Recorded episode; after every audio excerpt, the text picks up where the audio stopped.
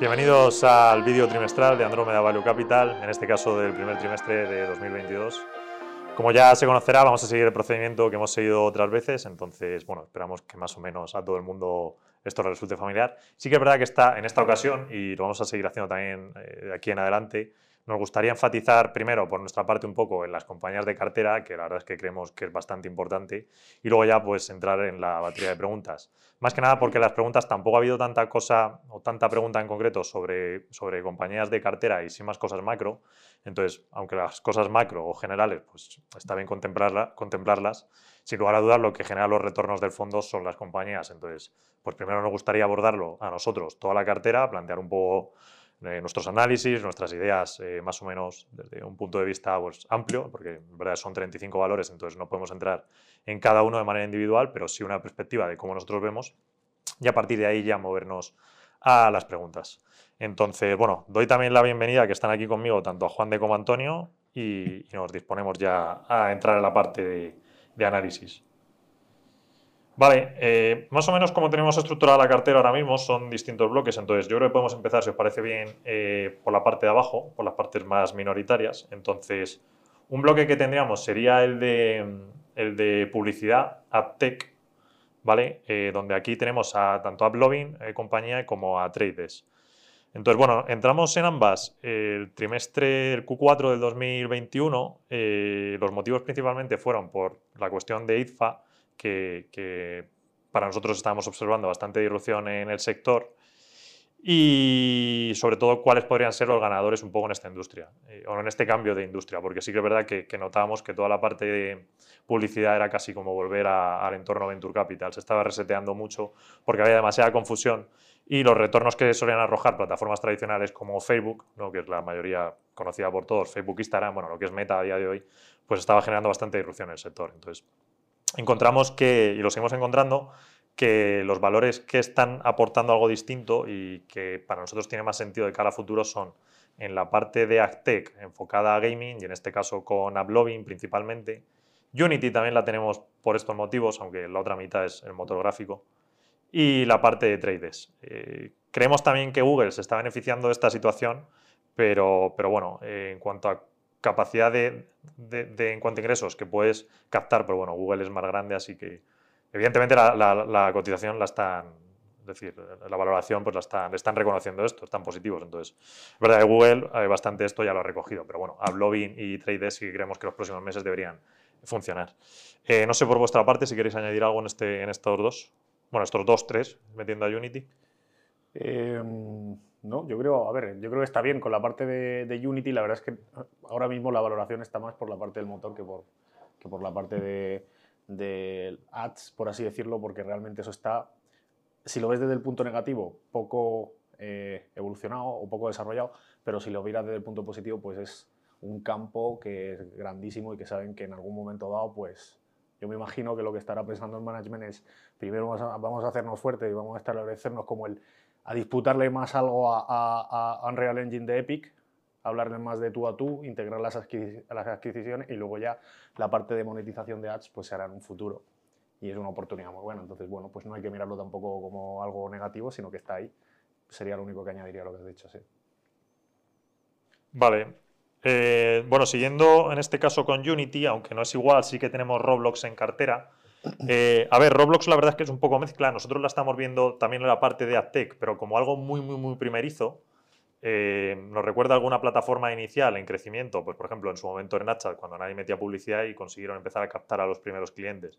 Entonces, creemos que toda la parte de AdTech, Roblox, Roblox la tiene por desarrollar y vale, ya se están haciendo pruebas, entonces puede funcionar bastante bien, pero para nosotros es casi el más el lado Venture Capital de, inversiones que tenemos.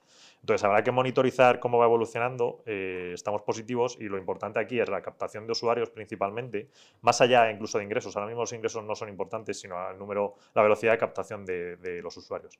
Que las métricas son buenas, aunque post pandemia está teniendo cierta desaceleración esperable pero estos meses no son concluyentes, necesitamos más tiempo para verlos y, bueno, pues sencillamente hay que tener un poco de paciencia. Eh, bueno, en esta misma tónica de Venture Capital está AFIR, o, bueno, o, las que entraríamos más bien del lado de, FinTech serían AFIR por un lado, que sí que es Venture Capital total, Eh, todo el lado de Buy Now Pay Later, pues eh, creemos que ahora que está entrando en crédito va a suponer una disrupción a los modelos de tarjetas de crédito tradicionales o sistemas de crédito. Entonces, la verdad es que el ecosistema lo están cambiando bastante y nosotros nos, estamos interesados, pero conlleva riesgos, por eso, bueno, ahora mismo AFIR conlleva riesgos de ejecución, principalmente, por eso AFIR, pero bueno, ahora mismo es, es pequeña. Eh, y en esta misma tónica, aunque no tiene nada que ver, tenemos Adyen, que también es fintech, pero bueno, con Adyen sí que... Bueno, es un jugador más consolidado, por así decirlo, europeo, que está expandiendo bien a través de plataformas en, Estados Unidos eh, y que hace poco, justo, vamos, nosotros ya lo veíamos siguiendo, pero ha hecho oficial eh, su movimiento hacia más, bueno, deja de ser quizá un procesador exclusivamente de pagos, a dar, a ser un proveedor fintech, pero con sus licencias bancarias tanto en Estados Unidos como en, en, Europa y a utilizarlas, porque hasta hace poco, pues, más allá de issuing, no hacen, no, no, no, no hacen nada y justo el otro día en el, en el Analysis Day pues, publicaron que su intención es dar toda la gama de servicios a, a los, a, su, a través de plataformas a los que prestan servicios como marca blanca, que es su estrategia,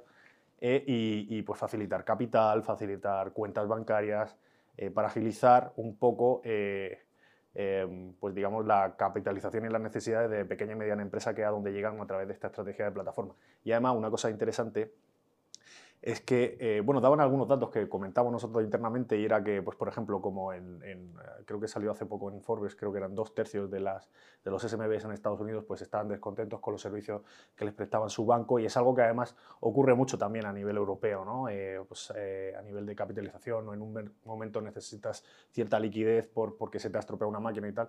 Y bueno, pues es un poco aprovechar, lo que quieren aprovechar, digamos, tirando un poco de, las, de la información que tienen, ¿no? Ahí únicamente añadir por mi parte que viene de consolidación de la parte de, lo que, las antiguas posiciones que eran de, Square y de PayPal. Hmm. Y, y, una cosa interesante también de Roblox, eh, volviendo a lo anterior que has dicho, es, eh, bueno, además que, eh, yo coincido contigo en, en, la parte de que lo más importante ahora es cómo mantienes y haces crecer tu base de usuarios y sabemos, somos conscientes de que hay dudas sobre esa base de usuarios si va a envejecer o no, o se va a quedar en gente joven. ¿no?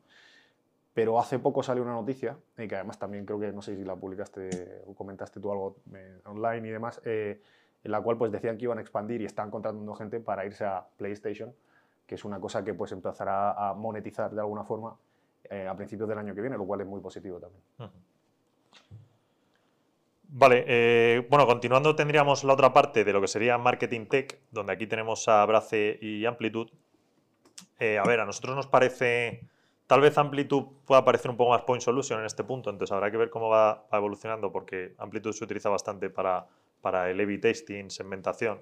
Entonces, tú le has comprado Segment aquí, eh, no es exactamente lo mismo, pero bueno, rozan, igual que con Brace, roza un poco, entonces tendremos que ver un poco cómo va la evolución, pero a día de hoy Amplitude nos parece que en Marketing Tech es una solución muy, muy buena. Es verdad que esto lo puedes montar con Databricks sin ser Marketing Tech o con Snowflake totalmente, pero el mercado está expandiendo mucho y Adobe, aunque está bien posicionada, Amplitude es mejor.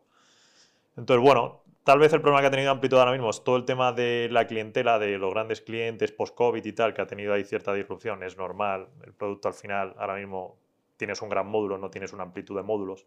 Entonces, esto, bueno, pues, lleva tiempo y habrá que ver cómo, cómo, cómo, van ejecutando y tal, pero lo que es la plataforma en sí tiene bastante utilidad, entonces, bueno, estamos positivos con ella. Y con Brace, en realidad, más positivos porque la verdad es que como la plataforma como tal está más, está más desarrollada. Eh, y Brace, la verdad es que en todo lo que son soluciones para móvil, pues aquí sí que es líder prácticamente total y absoluto. Bueno, líder, o, es que, claro, este segmento tampoco es líder, hay, hay, varios competidores, pero digamos que es el que está innovando, es el que ahora mismo tiene la funcionalidad mejor entonces, bueno, creemos que puede, que puede, de hecho es que está robando cuota, no solo lo creemos, sino que estamos observando, observando que está robando cuota. Entonces, verdad que tiene cierto peso en Europa, un pelín, y habrá que monitorizar también ese lado, pero bueno.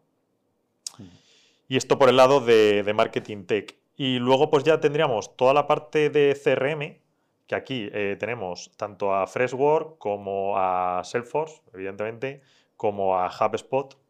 Eh, bueno, cada una tiene sus dinámicas. HubSpot eh, la estamos encontrando bastante bien posicionada en el segmento más SMB. De hecho, mínimamente, mínimamente empiezan a tocarse entre Salesforce y ella, una intentando subir y otra intentando bajar. Pero bueno, el mercado es tan tan grande que ahí tienen, tienen bastante separación. Y la verdad es que HubSpot, bueno, ha sacado, lleva tiempo sacando, ya en pandemia, vamos, sacó módulos muy buenos y, y la atracción de clientes es fantástica. Y Freshworks, bueno, eh, es que ellos ofrecen no solo CRM, ofrecen un abanico de funcionalidades. La atracción de clientes que estamos viendo es muy, muy buena. Es verdad que la compañía, eh, la cotización, pues la han penalizado desde que salió a bolsa, y, pero bueno, si siguen a este ritmo debería, debería funcionar bastante bien. Tal vez la única preocupación, un poco de las tres, es que, incluida ahora la cuestión ucraniana, CRM no es la mayor prioridad en el gasto IT, entonces eso hay que monitorizar un poco y bueno, eh, pues puede ser que, las expectativas de crecimiento estén un pelín por debajo. Ahora bien, dicho esto, en el caso de Framework, por ejemplo, pues la cotización está excesivamente descontada, en nuestra opinión, así que creemos que es un macheo de una cosa con la otra. Pero sí que está claro que, el CRM post pandemia y con Ucrania todo unido, pues bueno, ha tenido cierta, o está teniendo cierta mínima ralentización y tal vez las cotizaciones en todas estas hayan adelantado un poco la caída. Bueno, ahí va a estar un poco el juego. Pero en cualquier caso, si la proyección es a varios, a varios trimestres, años, que es lo que estamos pensando, pues si el nivel de ejecución siguen en estas igual, no debería haber problema. Evidentemente es el for más grande, a nivel de retorno, pues es la que menos te ofrece en teoría. Eh, la que más te ofrecería pues sería ese combo de HubSpot, Freshwork, que, que, bueno, iremos viendo, porque ya digo, Freshwork es que no es solo CRM, tiene toda la parte de ITSM, lo que es eh, Freshdesk, que, bueno, es otra línea totalmente distinta y ahí te compite, te compite con Atlassian. Mm. También es cierto que eh, toda esta gama que, que, llevamos, muchas de ellas acaban de salir a bolsa recientemente, eh, entran justo junto con Freshwork, diría yo, y casi, bueno, HubSpot lleva mucho más tiempo en el mercado, está en otra, en otra historia, pero sobre todo estas que son quizá más pequeñas, recién salidas al mercado, como he dicho y demás, pues, pues siempre se ven un poco más castigadas en este entorno en el cual se le agrupa todo dentro de Long Duration Assets y, y bueno, pues en, estos momentos de duda de mercado a nivel macro y tal, pues siempre son más castigadas. ¿no? Entonces, bueno, eh, si están en la cartera es porque vemos algo que es positivo, que es lo que justo estamos aquí repasando. Yo quería también comentar eso. Luego tenemos la parte... Antonio, perdón. No, perdón, sí. En ese sentido, un poco, reafirmar un poco que por eso esa diferencia de pesos en la cartera cómo se van distribuyendo las tres de alguna manera están reflejando eh, la creencia y el peso que van teniendo, pues cómo están ejecutando las expectativas que tenemos al respecto. Sí, de hecho ahora ya vamos teniendo la parte, bueno, la analítica de datos, la más trimestral ya ha concluido, entonces siempre estas tres, pues ahora le meteremos otra vez un poco la valoración de trimestre de cara también a futuro lo que estamos viendo, porque puede haber cierto desacople. Entonces, pues, no sé si subiremos un pelín una o bajaremos un poco otra, pero bueno, en principio las tres deberían seguir en cartera, sin, ningún inconveniente. Pues los datos son, son fuertes. Hombre, siempre también intentando no, no tener una cartera de demasiados valores. Eh, pues en torno a 35 más o menos está bien. Entonces, Y luego que muchas de estas también se están beneficiando de robo de cuota a otros no tan fuertes y demás, entonces como Zendesk, por ejemplo, ¿no? En el caso de Freshworks, incluso algunas veces HubSpot pues bueno, eso es positivo. Bueno, luego tenemos la parte colaborativa, que como ya tenemos una pregunta por ahí, meteríamos a Sana y a Monday, eh, entonces, eh, bueno, esta parte colaborativa, bueno, Atlassian en cierta parte también, aunque... Sí, sí, sí, encontré yo. Sí, tendrá, por eso. Pero bueno, yo creo que esta la abordaremos luego en la parte de, vamos, en la pregunta está concreta, y ya prácticamente entraríamos en lo que sería todo el mercado IT general, ¿vale? Que en IT, pues bueno, podemos separar toda la parte de ciberseguridad, que creo que es un bloque, y lo haremos ahora. Primero, las que no serían generales, las que estarían un poco separadas, sería Zuninfo, que no la hemos metido en CRM porque no es exactamente, no te vale para CRM, o sea, no es CRM, aunque creo que hay gente que lo confunde un poco. En el fondo lo que te provee Zuninfo es eh, bases de datos internamente al equipo de CRM para hacer el, target al cliente. Entonces, eh, nosotros, para nosotros es el líder indiscutible Zuninfo dentro que hay una solución end-to-end y Zuninfo más o menos acopla como dos tercios de esa solución. Hay otros que se dedican al último tercio o que cogen otra parte, pero es decir, no hay un integrador completo en esta, en esta cadena, eh, ni siquiera LinkedIn, que por ejemplo suele ser el competidor que más sale, eh, o los de Brandstream estos, que también, pero bueno, no, hay ninguno que tenga una solución completa eh, end-to-end. Sí que es verdad que Zuninfo para nosotros pues, es el líder y en este aspecto por eso lo tenemos. a ver, es un mercado interesante porque no hay tantísimos agentes, eh, es complejo, eh, requiere mucho trabajo interno, es verdad que info para ello ha adquirido mucha compañía. Y la verdad es que es un mercado bastante grande, entonces eh, tal vez lo más complicado sea, bueno, pues el nivel de ejecución aquí un poco. Vamos, a día de hoy la verdad es que los datos de Zoninfo son buenos y nos mantenemos positivos. Pero también es verdad que no es para nosotros una posición core nuclear que deba pesar el 5 porque no vemos que tenga esa super fuerza última. Entonces, pues en torno al 1 más o menos debería andar. Entre el 1 y el 2 creemos que es una buena posición. Circunstancialmente no sé si podría bajar del 1 en algún momento, pero bueno. Y la otra que tampoco acopla en esta situación general es Worday. Eh, porque, bueno, Worday ya tenemos la parte de HCM y es el líder indiscutible. Yo creo que Worday ya es conocido. Y, bueno, nos interesa también la parte financiera, a ver un poco cómo van. No hemos encontrado grandes deals, que es un poco lo que achacamos a Worday, que le falta el gran deal en finanzas que le permita meterse fácilmente en Fortune 500 mm. y tal, porque, bueno, se... me acaba de firmar con Wells Fargo, que es un Mm. buen comienzo. es un buen, es un buen comienzo. Eh, pero bueno, o sea, sí que es verdad que las, las dinámicas ahí son más lentas, ¿no? A la hora de... Porque normalmente hay base instalada, es decir, ya hay un competidor, quizás sea algo legacy, pero sí que lo hay. Entonces, eh, pues bueno, ya hay alguien que cubre esa necesidad, hay contratos eh, y además el CFO, que normalmente es el que decide, pues, pues necesita que la solución esté testada, por así decirlo. Es decir, que, pues claro, un pequeño fallo te hace que estés en, la calle. Eh, Entonces, es, no, es algo, no es una opción tan, tan rápida quizá como lo fue en su momento pues HCM, donde ellos pues, no encontraron tanto, tanta pues, pues, competencia, fue todo Greenfield. Y porque en ese sentido, como decías, como bien dices Juan, de, pues tienes ahí competidores muy potentes, como, como SAP, por ejemplo, por, por mencionarlo, que pues, tiene casi una posición un poco hegemónica dentro de la, parte financiera y, y ya es complicado moverla muchas veces. De acuerdo, y nos faltaría toda la parte de, bueno, pues software más eh, general, lo que sería IT, y aquí vamos dividiendo, ¿no? Pues, bueno, dentro de IT en concreto, tendríamos a Confluent, a Mongo, a HashiCorp, eh, metamos a Microsoft, aunque bueno, Microsoft no vale para todo porque Microsoft acopla Sí. en todos lados. Eh, tenemos, a tenemos a Amazon, pero bueno, Amazon principalmente la tenemos por AWS, parte de e-commerce crece, pero para nosotros es un mercado más maduro y menos interesante. Nos interesa mucho más eh, AWS.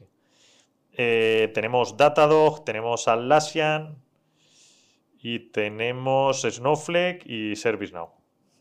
Y, no me he dejado ninguna. Bueno, me he dejado antes, que también deberíamos meterla un poco aparte, a Bill.com, que para toda la parte de pagos en mercado mid-market es el líder indiscutible y además con una funcionalidad increíble. Entonces, por eso nos gusta tanto y es una posición alta. Y bueno, en las de IT, pues básicamente estamos positivos en todas estas. Eh, casi el peso es un poco más el monitoreo que le vamos haciendo de cuál está más fuerte. Eh, y bueno, no hay mucha, no, no sé si queréis comentar. Es un poco relevante que tal vez bajaremos algo de peso esa Snowflake, que le hemos notado, no, bueno, lo hemos notado precisamente era de cara a futuro, no los resultados trimestrales que metió, sino un pelín de desaceleración, un pelín con Databricks que le está atacando y bueno, están ahí. Entonces, bajaremos un pelín, pero vamos, a largo plazo no nos preocupa. Y el resto, pues no sé si queréis comentar vosotros de alguna en concreto. Eh, venga, Antonio. Pues, ¿qué puedo decir? De, de la parte quizás del, del dato, por agruparla con Mongo, Confluence y, y Snowflake en, en ese bloque, que un poco jugaría algo un poco más distinto que las otras y donde estamos muy positivos. Eh, más allá de lo que comentaba ahora mismo Flavio del tema de Snowflake, por el hecho de que de manera puntual, pues es verdad que han, que han metido una pequeña mm, mejoras que han afectado, bueno, de alguna manera una reducción de consumo en, en el gasto, que es muy positivo para los clientes, pero que sí que es cierto que, que redunda en que en un probablemente en el siguiente cuarto pues, eh, pues la exposición o los gastos que tenga por parte del cliente se vean reducidos. Creo que es algo muy positivo y que en el fondo no dejan de estar eh, de alguna manera eh, sembrando para recoger. Entonces, en ese sentido, poco más. Y por la parte de Confluence también seguimos muy positivos. Desde el lado eh, de Mongo, a nivel de base de datos, también muy positivo, enfocados también a la parte de, de aplicaciones, con todo el desarrollo que están realizando. Y en ese sentido, pues, eh, pues bastante, bastante bien. Ya más allá de que las fluctuaciones que vaya haciendo en cartera, eh, yo, yo creo que ese bloque quedaría cerrado. Hmm. ¿Vale tú? O sea, yo, yo diría quizá más un comentario más a nivel general y es, eh, la cartera está posicionada en un segmento, o sea, un 45% de la cartera, eh, si sumas sobre todo la parte alta y demás, eh, está posicionada en ciberseguridad, que es un segmento eh, que aún en este entorno tan complejo, sigue creciendo. O sea, hace poco nos llegaban pues, unas entrevistas que hacían a, pues, gente importante dentro de las compañías en el sector, eh, diciendo cuál es tu prioridad. Y tu prioridad, o su prioridad en ese caso, para muchos de ellos era el tema de ciberseguridad en distintos campos, en distintas ramas, que las tocamos un poco algunas todas, yo creo que estamos más o menos cubiertos. Eh, y no solo era prioritario, sino que además iban a incrementar el gasto, con lo cual es algo muy positivo. Y esto liga en parte con una de las cosas que nos preguntan luego sobre, sobre oye, ¿vais a poner la cartera en defensivo? Digo, bueno, es que según cómo lo mires, es, defensivo y ofensivo porque realmente son empresas que crecen mucho, muy bien, que son líderes en su sector y que además dan un servicio ahora mismo que es crucial.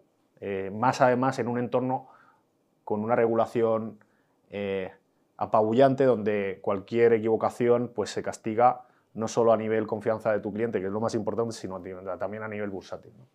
Entonces yo creo que eso es una idea que debe de calar, eh, que es, oye, pues un 45% está en, en, este sector con empresas líderes, que las acaba de mencionar Flavio, y donde además a nosotros pues, no nos tiembla el pulso porque, pues, bueno, porque las conocemos bien. Quizá a lo mejor daría para hacer dos horas de podcast con cada una de ellas. Yo creo que tampoco, pues oye, si alguno tiene eh, inquietud en alguna de ellas, pues nos puede contactar, que somos accesibles. Pero eso, es un mensaje de calma, de tranquilidad, que son sectores que aún en, en, en momentos difíciles lo están haciendo bien eh, y eso era un poco eh, la idea final que me gustaría comentar del posicionamiento de cartera. Sí, bueno, no he, llegado, no llegado a decir las que son de ciberseguridad en concreto, eh, de hecho la voy a nombrar, que serían Qualys, Zscaler. Hmm. a ver, Microsoft evidentemente tiene sus módulos de ciberseguridad, pero bueno, hmm. la contemplamos igual que AWS. Bueno, AWS realmente no. o sea, si, si, si, coges encima a ese 45 y le sumas parte de AWS, parte de Microsoft que también tiene exposición, pues te sube. Y yo creo que en la carta, en la, carta, que esto no lo hemos hecho, pero sí que es verdad que vamos a meter un, un, ah, pie chart, como dicen, eh, un gráfico, quizá más, más con una distribución por, por segmentos, porque a veces creo que hasta se... Con, eh, no, no, opinas lo mismo que se... Sí, lo, sí lo podemos hacer, no hay problema. Sí, sí. Sí, vale, y nos faltaría HashiCorp, que tiene su módulo de ciberseguridad. Exactamente. Porque AWS, es decir, no tiene realmente un módulo de ciberseguridad. Toca cosas, pero no lo tiene. Mm. Pero HashiCorp sí que lo tiene. Eh, Octa, completamente. Eh, por ejemplo, DataOt también ha metido ahora un módulo de ciberseguridad, se está metiendo con alguna cosa. Eh, CyberArk, completamente. Palo Alto, Palo Alto CrowdStrike, eh, SentinelOne. Y bueno, Cloudflare, que pues como es un híbrido entre CDN y ciberseguridad. Sí, pero bueno, ellos se han posicionado desde el principio de... Sí, más en seguridad. Sí, de hecho, fue su... cuando salieron a bolsa más tarde que Fastly, si mal no recuerdo, y lo que intentaron fue desde un principio posicionarse en el segmento de ciberseguridad. Y es lo que le ha dado alas eh, realmente. ¿no? En, ese sentido, eh, yo creo que reforzar ese mensaje que tú has comentado, Juan, de, de como tres pilares básicos sobre lo que estaba fundamentado la cartera, la ciberseguridad, la explotación al dato o, la, o todo lo que es la, la gestión, el mantenimiento, la, eh, la inferencia para la parte analítica, pero todo centrado y gravitando en torno al dato. Y por otro lado, eh, la parte de migración al cloud, que está muy relacionado con las otras dos a su vez. O sea, como los, los tres grandes vectores sobre los cuales, eh, junto con lo que hemos comentado al principio, de que sea un poco más venture, gravita un poco la cartera ahora mismo. Vale, y bueno, pues esto sería, eh, sí que es cierto que de cara al trimestre, pero ya digo, al final los, los, esto es importante, los datos son un aporte a nuestro análisis, no hacemos nada porque el dato nos diga, oye, tenemos que comprar o vender esta compañía, no, siempre un, nosotros vemos la compañía, la conocemos y los datos cuando nos indican cosas suman ese análisis. Entonces, como vale, pues esto es interesante o no. Por ejemplo, en el caso de ciberseguridad, es muy probable que en el trimestre que viene haya una compañía más de ciberseguridad. ¿Por qué? Porque la conocemos bien, de hecho creo recordar que hace bastante tiempo estuvo en cartera y si no estuvo estuvimos a, punto, ya es que no me acuerdo.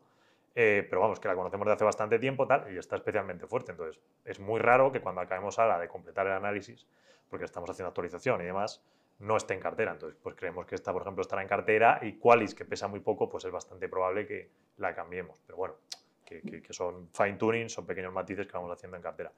Y el resto no hay mucho más. Respecto al hackeo de Octa, es así lo único, aunque bueno, comentamos en el podcast, pero por si alguien eh, tal. Bueno, eh, no consideramos que esto sea un SolarWin, eso lo primero, súper importante. Lo segundo, es que sí que va a haber algo de ruido en clientes, entonces esto lo vamos a ir monitorizando y, y Hmm. veremos. Por el momento es adelantar datos que no existen, entonces no, no vamos a estar tomando decisiones en previsión de cosas que puedan pasar, porque no es tanto así. Habrá que ver datos claros de qué están haciendo los clientes. Nosotros estamos positivos y hemos tenido ya varias calls con clientes y a ver, hay algo de, de duda de cómo ha respondido Octa, eso es cierto, en los tiempos sobre todo de respuesta. Y eh, cuando haya los renewals, las renegocia- renegociaciones, pues bueno, va a haber algo ahí de preguntas, sin lugar a dudas, en los RFPs y tal. Bueno, esto lo contemplamos, pero vamos a monitorizarlo. Por el momento estamos positivos. Y lo que nos dice también la historia es que en los hackeos de este tipo que ha habido, pues normalmente se posicionan, se reposicionan bien los negocios Ujú. y, y siguen. Entonces, y es que los datos, digo, son fuertes. Entonces, bueno, por el momento. Claro, de hecho tenemos dos datos eh, realmente recientes. Uno es SolarWind y el otro era eh, Minecraft. Exactamente. Sí que es verdad que en las primeras dos semanas, que es cuando hay más ruido, la acción sufre mucho. eh, pero luego sí se demuestra. Bueno, el cosa de SolarWind fue un, un- fue, estre- fue, fue un- un- fue muy sonado y fue grave y realmente en este caso no estamos en algo tan grave por lo que sabemos la información pública que nos ha llegado. Eh, pues oye, es- a lo mejor es una oportunidad y más en un entorno eh, pues bueno, donde van con viento de cola, como dice Flavio, puede que a corto plazo sufran un poquito, pero a largo plazo parece que está bien.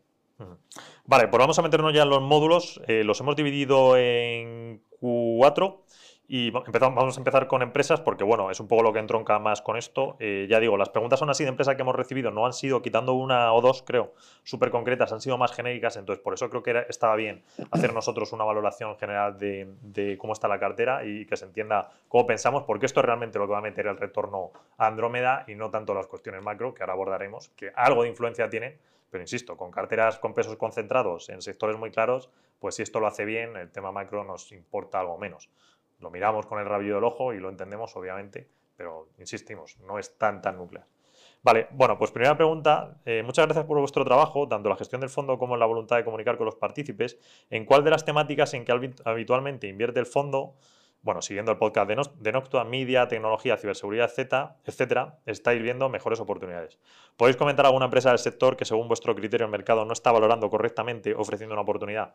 Bueno, yo creo que lo primero ya lo hemos abordado en la cartera, sobre todo ciberseguridad, lo que más claro eh, encontramos en cuanto a valoraciones que no, que bueno, están ofreciendo oportunidad y que no está valorando bien el mercado. Pues visto cómo está el mercado, casi toda la cartera a día de hoy. Esto el año pasado sería difícil decirlo. A día de hoy, pues bueno, toda la cartera. Eh, ¿Queréis comentar vosotros alguna en concreto?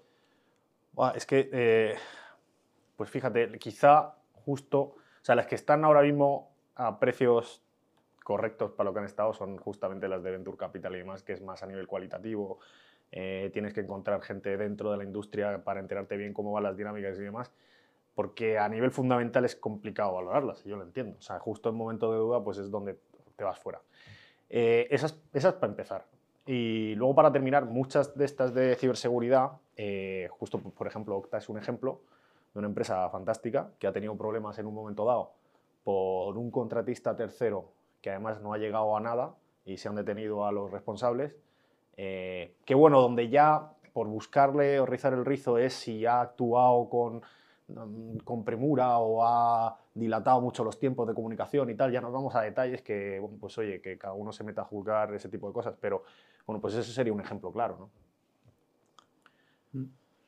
Estaba pensando, pero es que yo, creo que mm, realmente casi todas, yo coincido con, Flavio en el sentido, con Juan en particular, con Octa, y en general es que casi todas están ahora mismo obviamente mucho más, eh, eh, más asequibles, obviamente, a, a de donde venimos.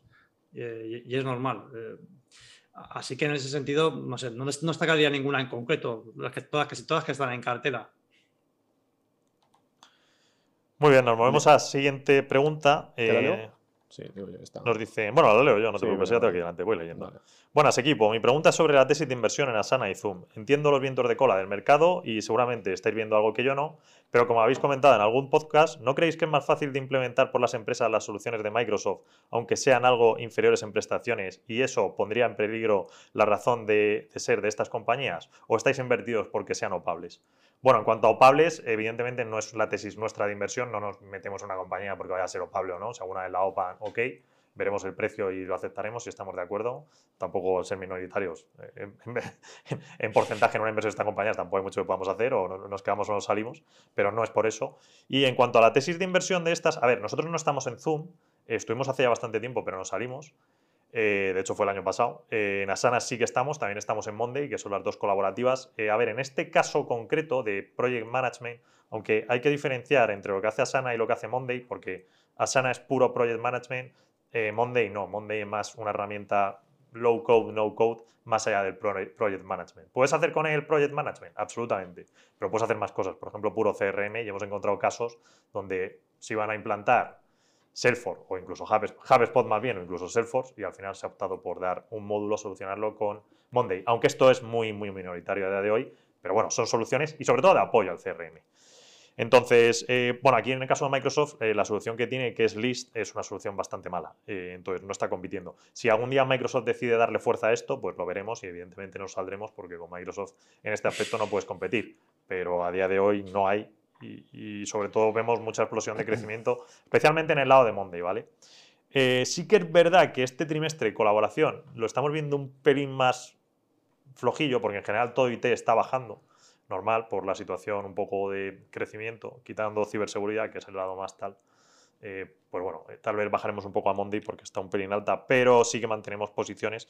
Y ya digo, eh, a, 3, 4 años, pues o Microsoft se pone las pilas o este mercado lo tiene perdido. Hmm. Bueno, el, caso es que para, por echarle un capote, como dicen a Microsoft, la verdad es que tenemos un, un ejemplo reciente que es el de Slack y el de Zoom con respecto al mm. avance que consiguieron con Teams. Y la verdad es que la ejecución de Microsoft es buena.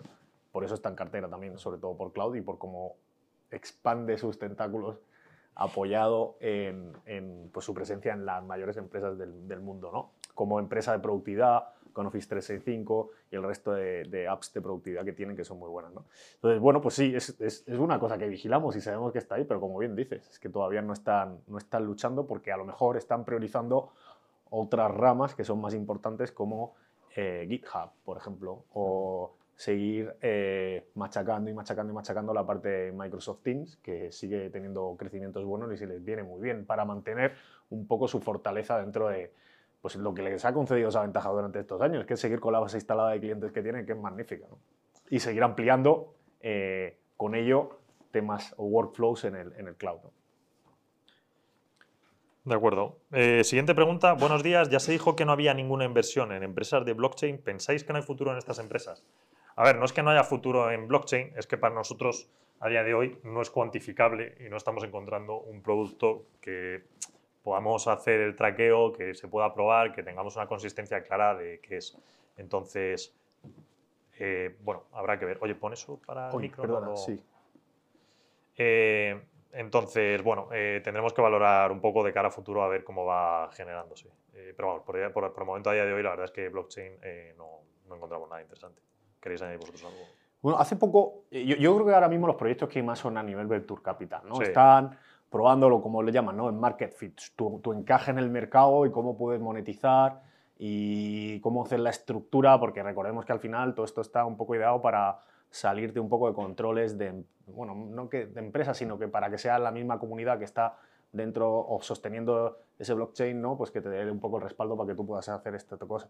Se están haciendo cosas en tema de trazabilidad de alimentos y cosas de estas de la cadena de suministro. Bueno, hay cosas interesantes por ahí, pero así como una empresa eh, dedicada ahí, más allá de, pues, eh, eh, pues, digamos, Coinbase, la más conocida, pero luego por ahí tienes alguna... ¿cuál, ¿Cuál es más? Ahora sí que no recuerdo. hay alguna que salió de... Puede ser... No, todavía está en Venture, todavía está privada de venta de NFTs y cosas de estas. Sí, bueno. Pero todavía o sea, está pues, pues asentándose. OpenSea. OpenSea puede ser. No, bueno, OpenSea es la típica, pero esta está en Venture. esta es Venture, ¿no? sí. sí. sí. Eh, sí, bueno, pues, pues Coinbase sería la más, la más relevante por la cual podrías tener acceso mm. tangencial eh, a este tipo de cosas. Sí, pero, es que Coinbase es un broker, entonces, en el fondo. Entonces, tampoco nos hemos metido a fondo en sacarle datos a Coinbase, no en el negocio, que bueno, el negocio sí que hemos, de hecho hemos tenido ya varias calls de Coinbase y hemos hablado con gente y tal. Eh, pero bueno, no sé, a día de hoy la verdad es que nos falta aquí algo que, que veamos, porque al final tenemos 35 o 36 tiros que meter y falla, o sea, meter uno ahí en Coinbase no, sobre todo que ¿por qué, por qué esto es un coste de oportunidad al final. ¿Por qué vas a jugártela con algo donde no tienes visibilidad cuando hay otros negocios que conoces que son a lo mejor quizá algo más sencillos, donde tienen pues, sus dinámicas, las controlamos, sabemos cómo va la intención de gasto, eh, tenemos información de gente que ha estado dentro, etcétera, etcétera, etcétera. Eh, entonces esto te da más visibilidad y más convicción. O sea, al final es un tema de, vale, o sea, ese negocio está, puede estar bien, pero tengo más confianza porque hay una serie de datos detrás que, que nos avalan ¿no? esta decisión. Muy bien. Eh, ¿En qué compañías del fondo actual se está materializando la tesis de inversión? Ejemplos. Eh, se está viendo una revalorización versus los datos analizados previamente por la venta de software. Bueno, eh, a ver, evidentemente en el trimestre, pues todas las bolsas han sufrido ciertas disrupciones, caídas, vamos, en general, por varias narrativas. Entonces, si lo queremos contemplar justo de manera trimestral, pues es que vamos, difícilmente es que alguna compañía, creo que Qualis está por encima, la mayoría están un poco por debajo. Pero si quitamos el efecto del trimestre, que al final es corto plazo y bueno, pues no es tan concluyente, eh, si miramos a más largo plazo, sobre todo, lo que creo que es importante es, y creo que va un poco por ahí la pregunta, es, oye, desde que lleváis con el tema de los datos fuertes, ¿cómo está funcionando esto? Y creo que es lo interesante responder. Bueno, eh, nosotros lo introdujimos el trimestre del Q4 2021 el Q1 2022 hemos funcionado desde el 1 de enero ya con ellos, todo, porque es verdad que el otro, el trimestre anterior, hubo introducción, entonces, bueno, pues tienes ese acople todavía. Eh, de hecho, este trimestre pues, ha sido eso, el, primer trimestre que hemos funcionado ya con ellos completos y aunque la confianza es total ya al 95%, mm. al 100%, pero digo que, que esta, esta, confianza del 100% en los datos la hemos acabado de construir este trimestre porque todavía hay ciertos fine-tuning, ciertas cosas que hemos visto y hemos dicho, vale, pues esto, eh, esto hay que aprenderlo y hay que hacerlo así y tal. Entonces, eh, todavía ha habido un pelín eso este trimestre y tal vez el que explique que haya habido un pelín de, movimientos todavía en, en, posiciones en carteras que en el Q2 pues ya habrá muy, muy, muy, pocos.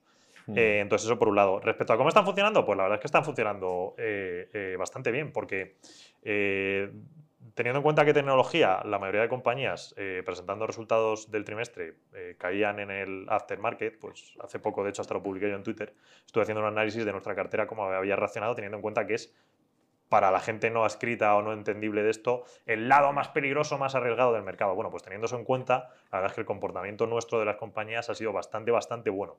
Teniendo en cuenta eso, insisto, que es el lado más peligroso donde se supone que tienes que fallar y te pegas unas castañas brutales. Evidentemente, algunas han reaccionado negativamente, pero en general las 35 compañías han reaccionado bastante, bastante mejor que la general del mercado. Y esto en un trimestre. Entonces, nuestra confianza en los datos ya era mucha, porque ya sabemos lo que teníamos, pero que es que encima lo refuerza. Entonces, en este aspecto, pues la verdad es que estamos muy contentos y simplemente seguir la línea de trabajo. Eh, ya digo, este trimestre además, eh, como hemos aprendido algún pequeño fine tuning que nos quedaba, pues hará menos movimientos en cartera y, nada, la verdad es que el resultado es bastante bueno, entonces yo creo que... Pero vamos, que, que, no hay magia, o sea, al final lo que consigues con esto es mm, quizá más visibilidad entre quarter, el que vas confirmando cuando pues, oye, van presentando resultados pero la evolución de las compañías no deja de ser la misma que la de hace un año. Es decir, ahora pues quizás estemos más tranquilos entre quarter y quarter y demás, porque ahí dejas de tener información tan amplia de las compañías, como es lógico normal, porque no presentan, solamente pues con noticias y demás y tus estimaciones. Eh, pero bueno, o sea, ayuda a ver si ejecutan bien eh, un roadmap que sientan pues en sus Capital Markets Day, Analyst Day o lo que sea. Eh, y bueno, al final la compañía tiene que construir, o sea que no por tener una serie de datos o eh, van a ir más rápido y se va a ver en la cotización antes. Lo que nos da es quizá más agilidad a la hora de pues, ver, oye, si hay baches en el camino, pues intentar y, también nosotros chequeamos por ahí que, que, sí que los hay, ¿no? Pues intentar eh, modificar, corregir un poco eh, en, pues en cartera para que afecte menos, pero pero esto sigue siendo a largo plazo, no es algo que, vaya a generar, digamos, una revalorización de la cartera en un cuarto o el siguiente. Yo creo que tampoco habría, si el que sea partícipe no lo debe ver así, sino que además a largo plazo es cuando se ven los resultados. Yo diría, a ver qué pasa dentro de un año y ahí evaluar, que yo creo que por ahora es positivo y ya lo seguíamos desde antes, pero bueno, pues ahora internamente. ¿En qué compañías del fondo Eh, ay, no, perdón, está leído. Hola, soy un reciente partícipe y me gustaría saber si estáis considerando enrotar ciertas empresas más volátiles a tecnológicas más defensivas, por ejemplo, Microsoft, Apple, etcétera, ante el escenario inflacionista. Inflacionista.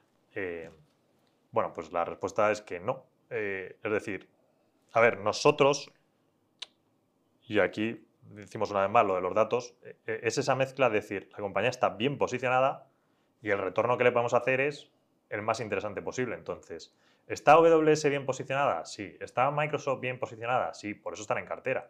Los datos nos avalan este posicionamiento. Los datos que tenemos de cara a este trimestre, cómo va a funcionar, nos están avalando este posicionamiento. Ahora bien, también no lo están avalando en CrowdStrike, también no lo están avalando en Confluent. Entonces, ¿dónde tenemos más crecimiento y más capacidad de valoración a futuro por el mercado que están adquiriendo? En CrowdStrike en Confluent. Entonces, tiene más sentido ir subiendo estas posiciones en Sentinel-One, en CyberArk. Tiene más sentido ir subiendo estas posiciones por la capacidad de valoración que podemos captar que en las otras. Entonces, componer la cartera de cara a cuestiones macro creemos que es erróneo y lo que debemos componerla es en la capacidad de apreciación y ejecución del negocio. Y como la ejecución la estamos teniendo en real time, pues es un poco lo que tenemos que hacer, eh, focalizarnos en nuestra ventaja, en donde nosotros somos fuertes y posicionar la cartera de manera que nosotros somos capaces de ver cosas que el resto del mercado no la está viendo. Entonces, lo erróneo creo que sería ponernos defensivos, además, cuando las bolsas ya han descontado bastante caída, porque este primer trimestre pues, ha sido bastante tumultuoso en general para, para el sector. Entonces, creo que sería un error... Uy, perdón, se habías acoplado, creo que se habías acoplado por ahí algo. Digo que sería un error. ¿Está ya todo bien, Gonzalo? digo que sería, sería un error, no sé si se ha filtrado en el vídeo, pero bueno, si no, perdón. Eh, digo que sería un error pues, posicionarnos eh, por cuestiones eh, macroeconómicas que no, no, es el planteamiento de cómo nosotros trabajamos. bien, y la última pregunta de la parte de empresa, ¿en qué compañías del fondo actual se está materializando la tesis? Ah, no, pero esta está repetida. Vale. Vale, esta está repetida, pues nada. Esta es la, que has dicho tú. Quizá hay una repetida. Vale, vale, vale. Pues nada, no, Está chequeado. Vale, eh, perfecto. Pues eh, yo creo que nos moveríamos a la parte macro si queréis y ya dejamos las últimas dos, que son muy poquitas, de inflación y liquidez para el final. Aunque bueno, macro, inflación pues más o menos igual, pero bueno. Vamos con esta pregunta primera que es bastante buena. Dice, soy un inversor desde, 2018 y al tener tan poca experiencia me dejo guiar por la gente que sabe. Y en las caídas, al, ir invirtiendo poco a poco mi dinero, he aprovechado para hacer aportaciones más grandes tomándomelo como unas rebajas. Nunca me ha temblado el pulso y con vuestro fondo me ha llegado a temblar en estas caídas. No he rescatado y voy a confiar en vosotros porque os he escuchado en varios programas y se nota que, que sabéis de lo que habláis, empresas y productos, sabéis mucho. Eh, eh, ¿Habéis tenido en cuenta esta volatilidad tan fuerte que puede poner a prueba eh, el ánimo y el voto de confianza de los partícipes, eh, alguno como nosotros que nos han temblado las canillas. Tal. Bueno, eh, a ver, evidentemente, y esto lo hemos querido otra vez relatar una vez más en la carta, y, creo que vamos a insistir mucho porque se debe aprender, y también nuestro trabajo didáctico en ello, se, puede, se, debe aprender a saber cómo trabajamos y, y tener esta confianza y esta tranquilidad, porque si no, pues creemos que va a poner nervioso a todo el mundo. Y la verdad es que la confianza por nuestra parte pues bueno, es total. Eh, de hecho, nosotros en Estados Unidos tienen los LPs, que son los dentro de los fondos los que meten el dinero, pues nosotros dentro de Andrómeda somos el LP más grande. Somos los que más metemos el dinero, o sea, los que más dinero tenemos dentro de Andrómeda. Entonces, sabemos lo que estamos haciendo con todas las consecuencias y con todas las de la ley. Entonces, ¿qué pasa? Y es lo que hemos puesto en la, en la carta.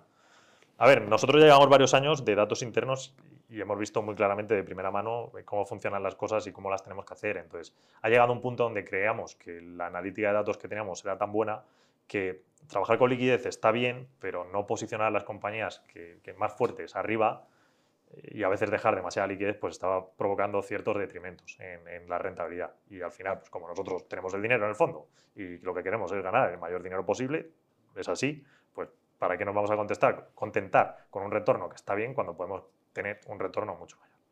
Entonces, esto es un poco el origen de, todo esta, este movimiento un poco disruptivo que le hemos hecho a la cartera. ¿Qué pasa? Evidentemente, esto nosotros internamente lo hemos considerado. Que al hacer esto, pues la gente se iba a poner nerviosa, algunos podrán pensar que hemos perdido la cabeza, si tuviésemos gente por encima, pues evidentemente no nos habrían dejado y sabemos, hablando claramente, que es meterle un petardo a la volatilidad del fondo. Entonces, pues claro, la gente estaba tranquilita y de repente, ¡pum!, estalla y pues la gente se pone nerviosa. Y, nosotros sabemos, o sabíamos que al hacer esto eh, pues podía pasar. ¿Contemplábamos que la caída, el momento de hacerlo junto con la caída fuese tan grande como ha sido hasta ahora? Pues no, porque si se observa nuestro ratio, no contábamos que el ratio Andrómeda, de, la parte que hemos publicado de hecho en la carta, que, que, lo hemos dejado ya público para que se pueda consultar, no pensábamos que fuese a caer hasta un número tan, tan, tan bajo como repitió en 2016 o, o en 2020. Pues no lo consideramos, pensamos que un entorno ya agresivo sería irnos al de 2018. Se ha descontado y se ha ido más allá de lo esperado, cierto, y eso ha metido más volatilidad incluso de la esperada, cierto, ya lo decíamos en la carta anterior. Eh, va a ser algo normal que de vez en cuando vengan caídas en el fondo del 30%. Es verdad que esta vez nos hemos ido al 40%, entonces sí, es muchísimo, pero insisto, insistimos, la volatilidad es tan tan agresiva que no se pueden sacar conclusiones cuando el fondo está ahí, porque es que hace unos días estamos en el menos 30 y tantos y dos semanas después estamos en el menos 13. Entonces, las volatilidades, sobre todo ahora que encima están elevadas, son súper agresivas. Entonces, ¿qué pasa? Aquí conviene entender primero que la volatilidad no es riesgo, ¿vale? La mayor parte de la volatilidad que se genera en el mercado es puro ruido y no es concluyente.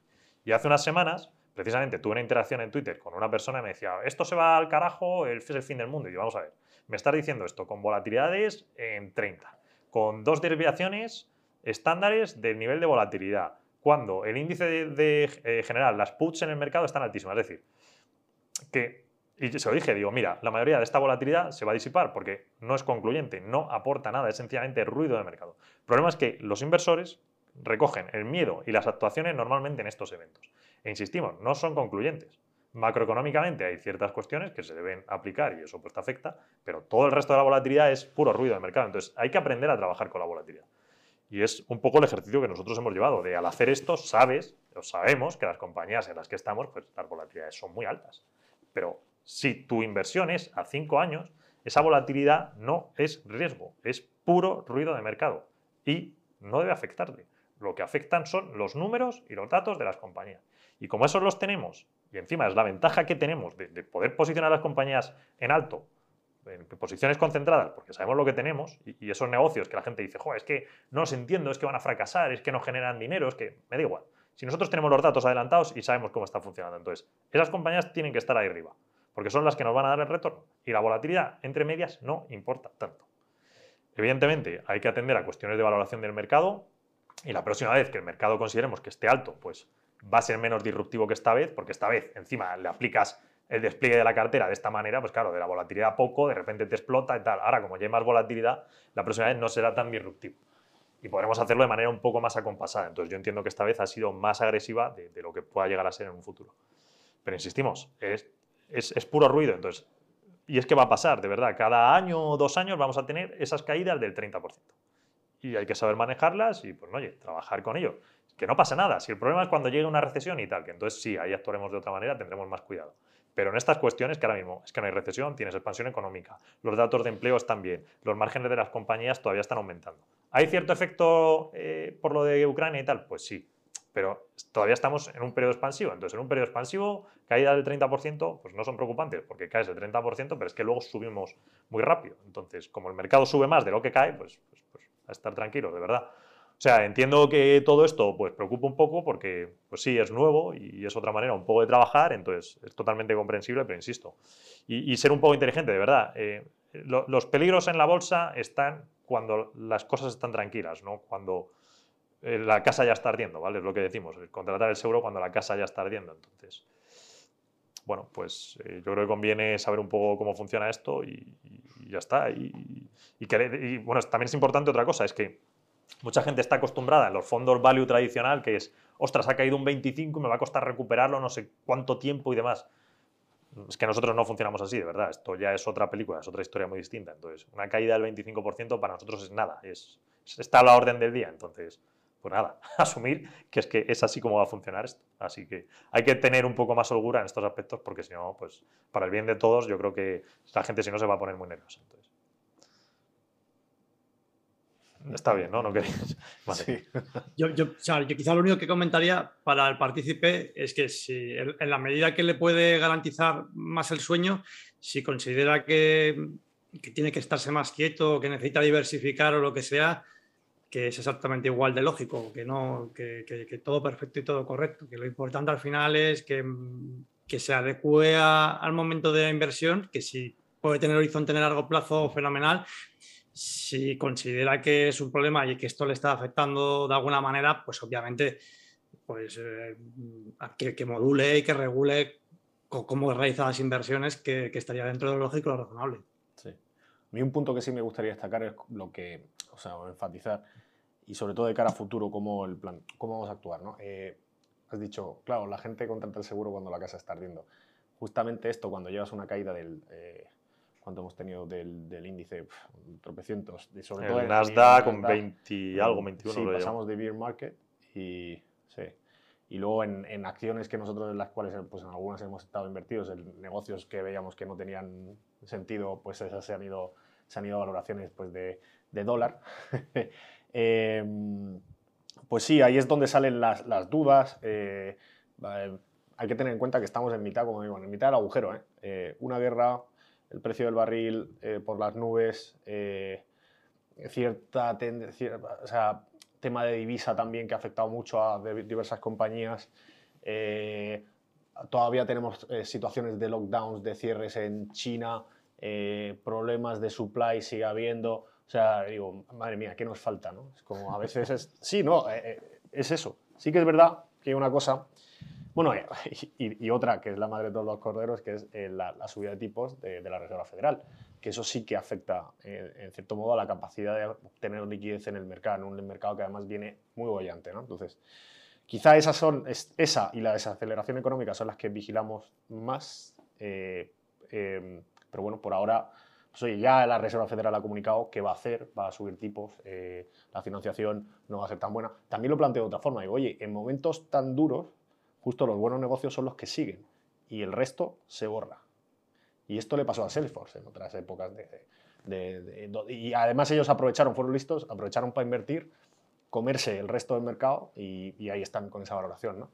Entonces, bueno, pues yo creo que es un poco lo que hay que, lo que, hay que, lo que, hay que estar. Eh, además, también comentar que nosotros no, no, o sea, no vamos con una, con una, una, venda. una venda en los ojos y no vigilamos este tipo de cosas, sobre todo las que digo, ¿no? de, de, desaceleración económica en algún momento dado y el tema de, de, los tipos que se cambien lo que, lo que, bueno, pues lo que está subiendo el mercado y cómo esto nos puede afectar. Solo vigilamos y no, no estamos ciegos, no solamente, pues sabemos que, que las valoraciones también van en, van en cierto modo correlacionadas, o son más exuberantes cuanto, más laxa es la, eh, pues la política mm. fiscal y, y, y, uh, económica ¿no? y monetaria, y, eh, menos lustrosas cuando, cuando, cuando hay menos liquidez. Entonces, bueno, que eso lo tenemos en cuenta y, oye, eh, si en algún momento dado no lo vemos claro, pues se, se actuará en consecuencia. Sí, además como vamos teniendo los datos adelantados, pues es que en este aspecto estamos tranquilos. Por ejemplo, la parte de IT, pues sí que hemos visto que en el Q1 ahora estaba pasando un 6 y pico, se esperaba un 4 con algo. Pues ahí tenemos desaceleración, pero no es una recesión. El día que veamos que esto se empieza a ir al menos tal, pues entonces sí, ahí ya la cartera la, mandas a liquidez, porque bueno, te vas a una recesión. Eh, pero es que ahora no. No, pero bueno, también como que, vean eh, que, hay, que hay un plan B por si en algún momento dado eh, pues nosotros no estamos o no vemos, no nos entran datos buenos y, Pues que, que, no vamos ciegos al, al, matadero, como quien, quiera, como quien dice, ¿no? sino que estamos, somos conscientes de dónde estamos y además si en ese sentido ya nos han visto ejecutar la cartera y ponerla en un 50, en un 40% de liquidez o un 60 con toda tranquilidad. Exacto, eso es también importante tener en cuenta. Bueno, luego hay tres preguntas que más o menos son bastante parecidas, entonces yo creo que las podemos aglutinar porque nos preguntan cómo estima que va a ser, se va a recuperar el mercado y cómo y podamos recuperar la inversión, qué podemos esperar de Andrómeda en los próximos 12-24 meses en cuanto a volatilidad, rotación de cartera y bueno, pues cómo cambia un poco la perspectiva de la cartera con el entorno bélico. Eh, a ver, eh, en general, bueno, evidentemente el entorno bélico sí que ha metido ciertas cuestiones que creo que retrasan un poco el tema inflacionario y demás, pues entre dos y tres trimestres veremos un poco, ya digo, en la parte de IT, que es el lado más fuerte del mercado, pues está habiendo cierta contracción. Si extrapolamos, que nosotros ya perdemos un poco más de visibilidad y no nos interesa tanto al resto de partes del mercado, pues el mismo efecto es igual. Eh, entonces, bueno, esto, pues sí, evidentemente esto es así y hay que tenerlo en cuenta. No es un periodo tan expansivo, es un periodo más, bueno, pues no llega a ralentización, pero evidentemente los crecimientos ahora se están frenando algo. Entonces, eso por un lado. Eh, a ver, la cartera de Andrómeda, eh, nosotros estamos posicionados al 100%, ahora mismo está descontada, el valor es bueno, eh, tecnológicamente las valoraciones son buenas, entonces tenemos que estar al 100% y creemos que todavía tenemos margen para ir bajándole. Bueno, de hecho está al 95 con algo, 96, porque tenemos que tener una pequeñísima parte en liquidez para siempre afrontar reembolsos, pago de cosas y más. Entonces, impuestos, estos temas, auditorías del fondo y tal. Entonces, tienes que tener, de hecho la CNMV te obliga que mínimo mínimo tienes que tener un 1% de media eh, de inversión y de hecho hubo días atrás que es que el 1 no lo comimos, entonces como es la media, pues ahora hemos tenido que dejar un pelín de margen.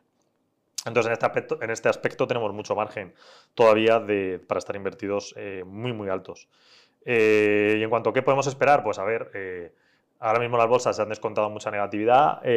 Creemos que el foco inflacionario es justo estos meses y debe ir mitigándose. De hecho, ya estamos empezando a observar cierta mitigación en algunos aspectos eh, adelantados, entonces pues creemos que esto debería bajar eh, conforme pase el año y bueno, pues el SPI recuperando y el Nasdaq aquí recuperando y a nosotros eso nos basta de sobra para llevar la cartera positivo y rápido, entonces bueno, pues sencillamente un poco de paciencia, es que tampoco, tampoco tiene más. Eh, y veremos a ver, porque es que todo este tema de la recesión, pues ya digo, la recesión ocurrirá cuando nadie hable de la recesión, entonces ahora mismo es bastante absurdo, los datos adelantados no te lo indican y lo de la curva, la inversión de la curva y tal, que está la gente perdiendo un poco la cabeza con eso, pues ahora mismo no indican nada, es decir, es una, creo que es una correlación de datos y la gente está sacando conclusiones con ella, pero creo que es incorrecto a día de hoy. Necesitamos más cosas, entonces no podemos trabajar ahora mismo en un escenario de recesión, es incorrecto. Insisto, la recesión ocurrirá cuando la gente esté tranquila y no esté planteándose la recesión, ahí es cuando empezará. Entonces, bueno, pues creo que todavía hay margen de sobra para ver cuándo esto ocurre. Entonces, bueno, pues no sé, es que tampoco la visibilidad es esa. Eh, la bolsa irá recuperando y la cartera, la cartera está barata. Entonces, pues algo debe ir recuperando y la ejecución de las compañías, pues, pues bueno, no ha cambiado mucho. La que estén un poco más de peso europeo, pues ahora algo les afectará un pelín. Eh, mínimamente los crecimientos que son globales, por ejemplo, ServiceNow, pues habrá que ver un pelín y tal, pero vamos, que son matizaciones, eh, ejecución a largo plazo, pues que estas sigan cumpliendo, entonces Vamos, yo creo que la compañía, la cartera seguirá, eh, todo este entorno pues es más complicado que los años atrás, eso sin lugar a dudas. Las valoraciones del Nasdaq, no de nuestras carteras, sino del Nasdaq general, pues bueno, está alta, entonces pues esto con el tiempo pues irá un poco comprimiendo. Entonces no podemos esperar en general en la bolsa retornos muy, muy bestias, pero lo que está claro es que el mejor sitio donde estar es eh, en Andrómeda por las compañías que tenemos, porque si nosotros, si el mercado lo hace bien, nosotros lo vamos a hacer muy bien. Eh, y el resto del mercado, pues bueno, irá más lento siempre. Entonces, pues esa es un poco la, situación. Y luego nos dicen, ¿cómo sigue el fondo valorado respecto al sector tecnológico? Bueno, pues en realidad lo acabo de decir. Eh, sí. Vale, otra pregunta sería, ¿qué tipo de información adelantada os dan los datos que nombráis y habéis elaborado? Eh, ¿Qué ventaja estimáis que os dan, respecto al mercado? reduce mucho la posibilidad de estar equivocados y tener pérdidas en las empresas. Bueno, esto más o menos lo hemos abordado ya. Eh, pues sí nos reducen mucho las probabilidades. No tanto en el trimestre, porque ya decimos, el trimestre al final hay más factores más allá del puro dato del revenue adelantado que nosotros tenemos. Es decir, hay más cosas. Hay, pues, eh, de repente te dice que el CFO se va y ya la gente se preocupa. Entonces, siempre hay más cosas. Sobre todo lo que te dan los datos es la ejecución, cómo van ejecutando. Entonces, es, la línea a largo plazo de ver que van por el camino correcto. Entonces, si una compañera la tienes identificada que, está haciéndolo bien competitivamente, pues ver que mantiene esa trazabilidad. Sobre todo eso es lo que nos dan los datos. La seguridad de ver eso y decir, vale, pues puede estar en el 8% y, no me preocupa. Y si mañana presenta resultados y de repente cae un 15% porque es el tipo de negocio en el que estamos y tal, la gente de repente, ostras, el fin del mundo, ha caído un 15% y tal. Pues mira, no, no tenéis ni idea de lo que estáis viendo porque es así y esto es ruido, no tiene más. Entonces, por ejemplo, Zscaler, trimestre pasado, Zscaler. Zscaler está súper fuerte, entonces la caída del trimestre pasado pues es puro ruido de trimestre y no tiene más. Y las compañías de crecimiento es muy importante, compañías de, las nuestras que tienen esa curva exponencial es muy importante saber detectar esto y decir, ostras, pues es que no afecta al negocio y tiene que estar en el peso que está o incluso más. Vale, y, la última pregunta, ¿cómo surfeáis el aspecto emocional que os puede provocar vuestro trabajo? ¿Qué libros, blog, cursos recomendáis para el crecimiento personal en estos temas? Em, pues os la dejo a vosotros. ¿Cómo lo surfeáis emocionalmente? Eh, sobre todo es recomendación. O sea, bueno, yo es que la verdad no, no me... A ver, todo te afecta, evidentemente, sobre todo cuando pues, eh, algún amigo o familiar te llama y, y te pregunta, pues, por, por, oye, ¿por qué estábamos cayendo como hace poco, pues un 33%? Pues claro, más que nada por, por intentar, o sea, ser efectivo a la hora de transmitir lo que estás viendo tú, porque yo entiendo que te han confiado el, el dinero eh, por una serie de motivos, porque no entienden, porque, porque no tienen tiempo, porque hay gente que sí, tiene, sí, sí sabe, pero no tiene tiempo para estar encima. Eh, entonces, eso por un lado, ¿no? Que, que, que decir, me, me, preocupo en tanto en cuanto nosotros somos capaces de transmitir lo que vemos de forma efectiva y que la gente lo entienda, que eso es un punto importante. Eh, el resto eh, no me preocupa tanto porque yo creo que es un tema, que, o sea, teniendo en cuenta todo lo que hemos hablado, ¿vale? que es importante a nivel de ejecución, a nivel de ejecución, earnings eh, y demás, eh, eh, tipos y todas estas cosas a nivel un poco más macro, aunque no tanto a nivel core de negocio, pues sí, esto lo, lo, lo, tenemos en cuenta y es lo que, lo que no, nos quita el sueño, no nos quita el sueño, pero sí que estamos preocupados y es nuestro trabajo, ¿no? que es lo que podemos además, además cuantificar de alguna forma, el resto es ruido. Eh, y luego con respecto a qué hacemos o, o qué recomendaría, pues mira, yo recomendaría, cuando quieres estudiar tu negocio, te, miras el Capital Markets Day, el Analyst Day, te dibujas en un papel el roadmap e intentas vigilar si lo cumplen o no. Y esa es la forma, evidentemente con, pues, oye, con tu valoración y lo que sea, esa es la forma más sensata de ver si una inversión pues, te va a dar resultados o no. Vamos, la única que conozco. También, pues oye, leer a grandes inversores ayuda siempre, eh, y hay muchos. O sea, va a sonar manido ya que, que comente de quién es hablar, pero eh, además hace poco me comentaste tú, este, hay un analista por ahí que ha sacado un libro... Eh, Marmahani. Marmahani sí, también, sí, pues está, está bien. bien. Pero bueno, no deja de ser, yo, yo creo que cualquier negocio es empaparte de él. Eh, y más que cualquier blog donde alguien te lo dé mascado, es coger tú la empresa y pelearte con ella. Y con sus competidores, claro. Y ahí es como saca una idea de, oye, ¿esto puede valer más al futuro o no? Y yo creo que es la única, no hay como secreto, no hay magia, no hay misterio. No. Eh, es simplemente eso. Nosotros tenemos la suerte de que nos podemos dedicar a esto, porque es una suerte, yo lo considero así, eh, que tiene, o sea, tiene muchos... Eh, hay algunas cosas perjudiciales o cosas pues, que somos pequeños, que todavía la gente no nos conoce, pero luego tiene cosas muy bonitas, pues ves crecer negocios. Eh, sí que es verdad que nosotros no pertenecemos al consejo de ninguna empresa porque somos pequeños precisamente. Eh, pero bueno, también tenemos un rol ahí interesante en el cual, pues oye, desde fuera pues vemos y según nos gusta o no, pues estamos dentro o nos vamos fuera, ¿no? Entonces ese sería un poco mi, como lo vería yo, como lo estoy viviendo yo estos, estos meses, quizá, que son como así más duros y, y lo que le recomendaría a la gente que mirara más allá de... Hay, hay blogs, hay blogs que están bien y tal, pero si de verdad quieres saber de un negocio, tío, empápate de ellos, lee noticias al respecto y tal, pero primero montate una base, un roadmap, primero qué te comentan y luego hazle un poco de challenge o pon a prueba esas, ideas o esas tesis que te, da eh, la gente que está llevando el negocio, ¿no? Que es, que es la clave de esto. Sí, bueno, yo pensando mientras hablabas, eh, a ver, cosas que me mantienen tranquilo. Primero, la bolsa siempre sube más de lo que cae. Es verdad que cae más rápido de lo que sube, pero sube más de lo que cae. Entonces, nosotros funcionamos un poco igual. Cuando caemos, caemos muy rápido. Pero cuando subimos, dejamos atrás a los, a los índices. Entonces, bueno, pues sencillamente las caídas es pues, un proceso en el camino, no tiene más. Eh, si fuese súper fácil, pues creo que todo el mundo lo haría y, y, vamos, esto sería fantástico y tal. Creo que lleva cierta penalización el ejecutar el camino así, entonces es parte, de, es parte del proceso. Es, es el, es el, esto decía, es el amor fati, ¿no? Como decían los latinos. Pues amor fati, ¿Qué? ¿Qué? amor fati, ama, ama lo que es, pues tienes que amar una caída del 30%, es que es así, no te, va, no te queda otra. Entonces, si quieres conseguir retornos muy, muy fuertes, es parte del proceso.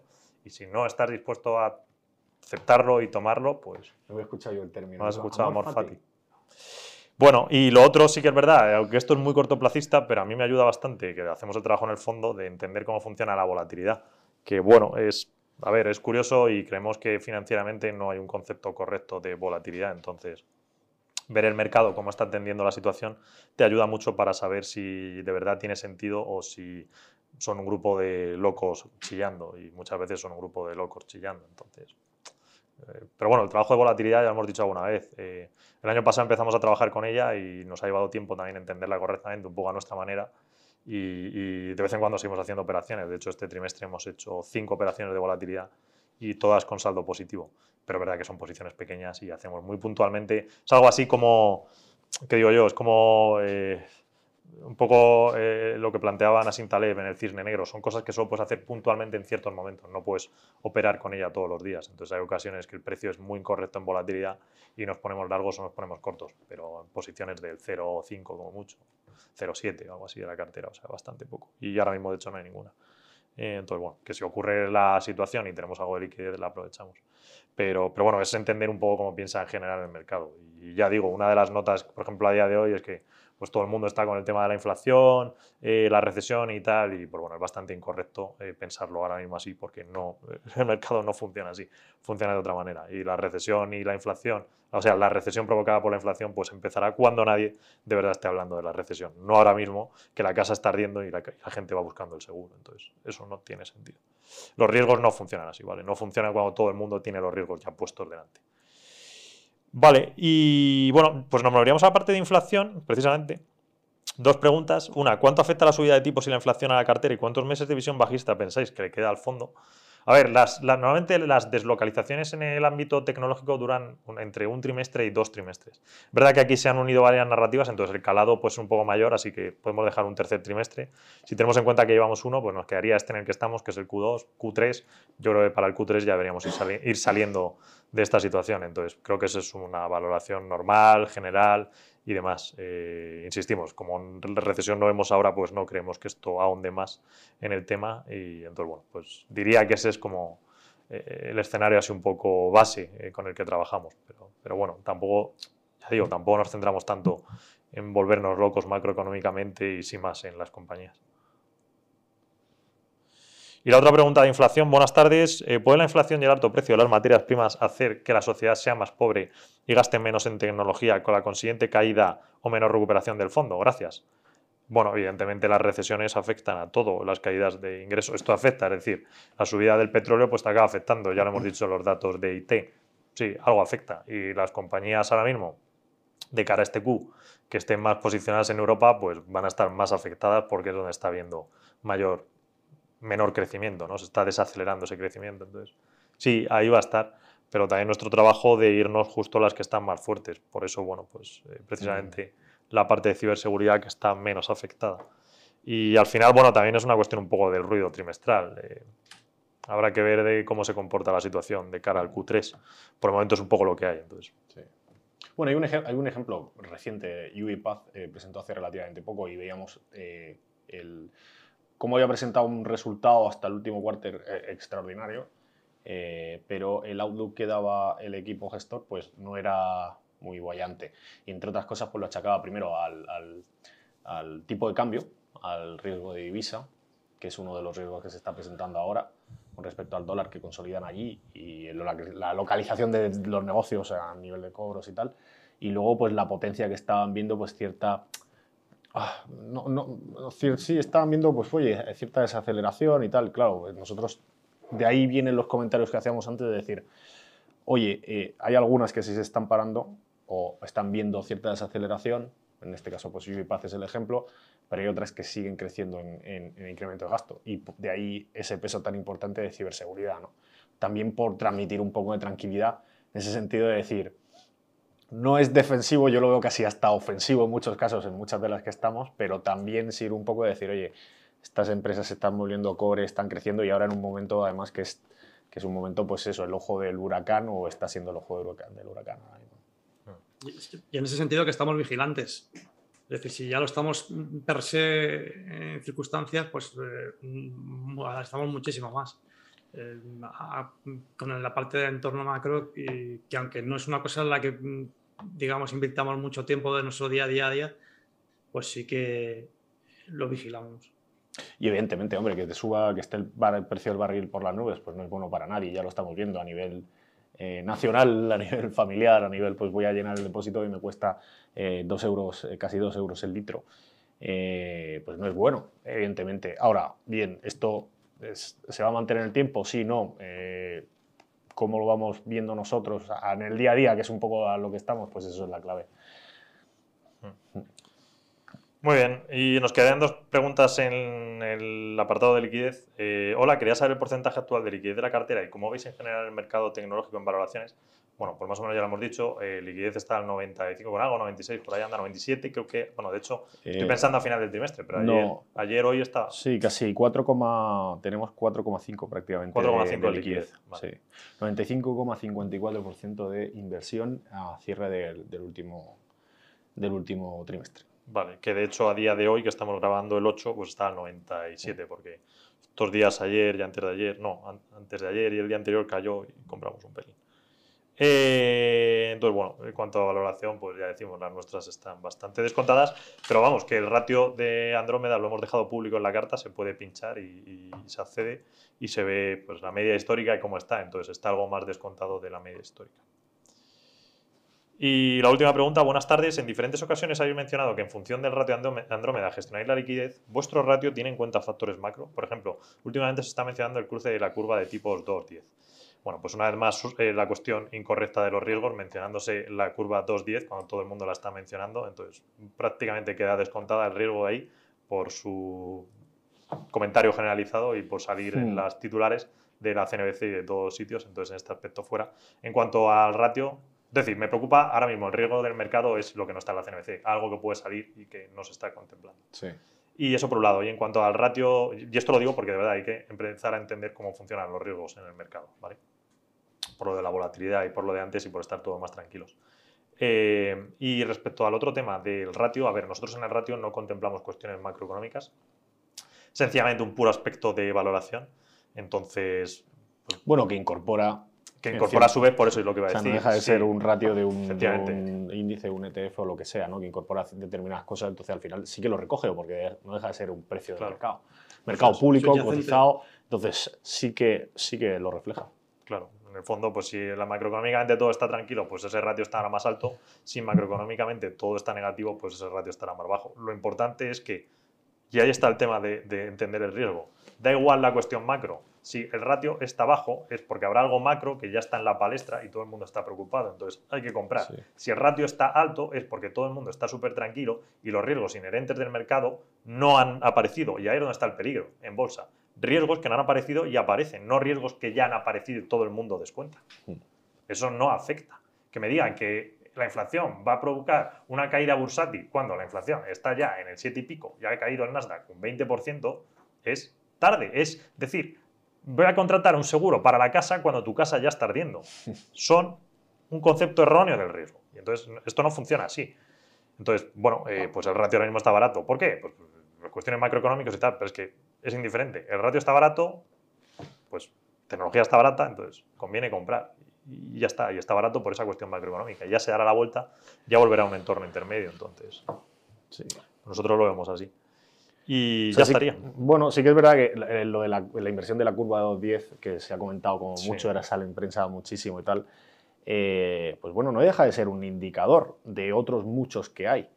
Entonces, eh, pues, pues yo creo que hay que verlo en conjunto, ¿no? No solamente coger uno que además, oye, ha sido a veces sí, a veces no, buen eh, leading indicator, como dicen, un indicador adelantado de recesiones, pero según datos que veía el otro día eran, pues oye, 18 meses hasta que había una recesión después de unas correcciones al alza, pues bestiales, dice, joroba, eh, sí que es verdad que a lo mejor estamos pecando un poco de, de negativismo en un momento donde, claro, es que no te queda otra que estar negativo porque estás pasando las de Caín, ¿no? Eh, así que en ese, en ese sentido estoy un poco de acuerdo contigo. ¿eh? Yo no Va. quiero ser Pepite Grillo. Sí, Antonio. Eh, no, no, bueno, solo decir que, que y un poco también lo, lo- lo estamos dejando un poco caer, y es que es cierto que hay un buen volumen de riesgos que ya están puestos sobre la mesa. Entonces, la parte positiva es que a priori el horizonte en el corto plazo debería ser positivo, y hablamos de cortísimo plazo, pues con tranquilidad tres meses. Eh, ahora bien, sí que es cierto que la tolerancia a que suceda cualquier otro tipo de, mm, de evento que pues, pues por parte de los mercados quizás no va a ser muy amplia ni muy alta. Vale, y bueno, pues ya estaría. O sea, ese sería un poco el repaso, ¿verdad? Que ya decimos este año, pero bueno, las volatilidades van a estar más altas generales en el mercado. Hay, cierta, ciertas disrupciones que el año pasado no había, eso es normal, pero, pero justo ahora encima es, como ha dicho antes Juan, de- el, hoyo casi. Está muy abajo el tema. Entonces, bueno, pues nada. em, ¿Se puede ir a peor? Sí, se puede ir a mejor Siempre. también, ¿no? O sea, se puede ir a mejor. Claro, porque alguien, yo me pongo en el lugar de otra persona, oye, pero esto se puede ir a peor. Desde luego que sí. Pues oye, ya nos posicionaremos si vemos que esto realmente va peor, que era una de las cosas que a mí me gustaría, que, que antes he intentado comentar y volvemos a decir, de, oye, no vamos con una venda en los ojos, si vemos que esto pues, se pone a otro lado, pues ya veremos cómo posicionamos la cartera. Eh, pero bueno, pues por ahora estamos, estamos, estamos bien, ¿no? ¿Cómo estamos? La casa se ha quemado, se te puede quemar el jardín. Pero Claro. ¿cuántas veces se te quema la casa del jardín? Sí, sí. Menos que la mayoría de las veces y No, que el no, fuego está se claro, apague. está claro. O sea que contamos que el fuego se apagará y pues Sí, ya. no, y además hace poco, eh, de esto, eh, eh, el otro día, antes de ayer o algo así, me pasaron unas, unas entrevistas que habían hecho como a, a gestores por ahí, ¿no? Y curioso, estaban eh, hace relativamente, hace un mes o hace medio mes, estaban en un, ¿cómo era? un 60% negativos o algo así, ya estaban en un 50%, probablemente eso siga bajando a más positivo, menos negativo, es que va un poco va un poco según ha pasado, no vas viendo Sí, a futuro. Y al final, eh, un negocio que es bueno, que es potente, es que vale, a lo mejor va a estar penalizado durante un tiempo, pero a largo plazo, ya digo, nada más que irse al histórico de Salesforce y tienes un ejemplo. Efectivamente. De hecho, pues con Salesforce lo mejor que podías haber hecho era comprar hace muchos años, irte a la playa y tener los retornos de Salesforce. Y no preocuparte de temas macro entre medio. Y mira que ha habido cosas macro entre medio de Salesforce, desde una crisis subprime a una casi quiebra de Sí. países europeos, al Brexit, al COVID. Bueno, Sí. mil historias. Hombre, lo, lo- lo malo de estas cosas es que durante una época, pues, pues a lo mejor no consigues tantos retornos como los que estabas acostumbrados, pero aún así es que tampoco puedes estar haciendo un market timing ni siquiera de las recesiones, que es una cosa que se ha quedado ya patente, latente y tal. Tienes que estar a la fuerza del negocio que al final se verá reflejado antes o después en, en el mercado. Curioso también otra conversación que teníamos hace poco de, nos- de una persona decía que estaba corta de una posición y tal, y digo, mira, si es que nosotros también lo vemos, o sea, a nivel de unit economics de este negocio no tiene ningún sentido, pero ¿cuánto dinero nos deja? O sea, ¿qué coste de oportunidad has tenido? Y, y- y cuántos negocios se han ido, o cuántas eh, empresas de gestión, o sea, gestoras y tal, se han ido a la quiebra, por ejemplo, con el caso de Wildcard, de que, oye, pues tenías razón, el negocio no valía para nada, eran Tener razón, me fui a la quiebra. pero, pero te fue mal. Es decir, Sí, sí. claro, o sea, al final es lo que decías tú, si miras a largo plazo, pues el mercado tiende a crecer porque es, no deja de ser los índices un resumen o una agregación de los mejores negocios del mundo, que además de ahí lo curioso es que van saliendo los malos y entran otros nuevos, entonces se renueva la savia y eso sigue creciendo, ¿no? que es un poco lo que da fuelle a todo este tema. ¿no?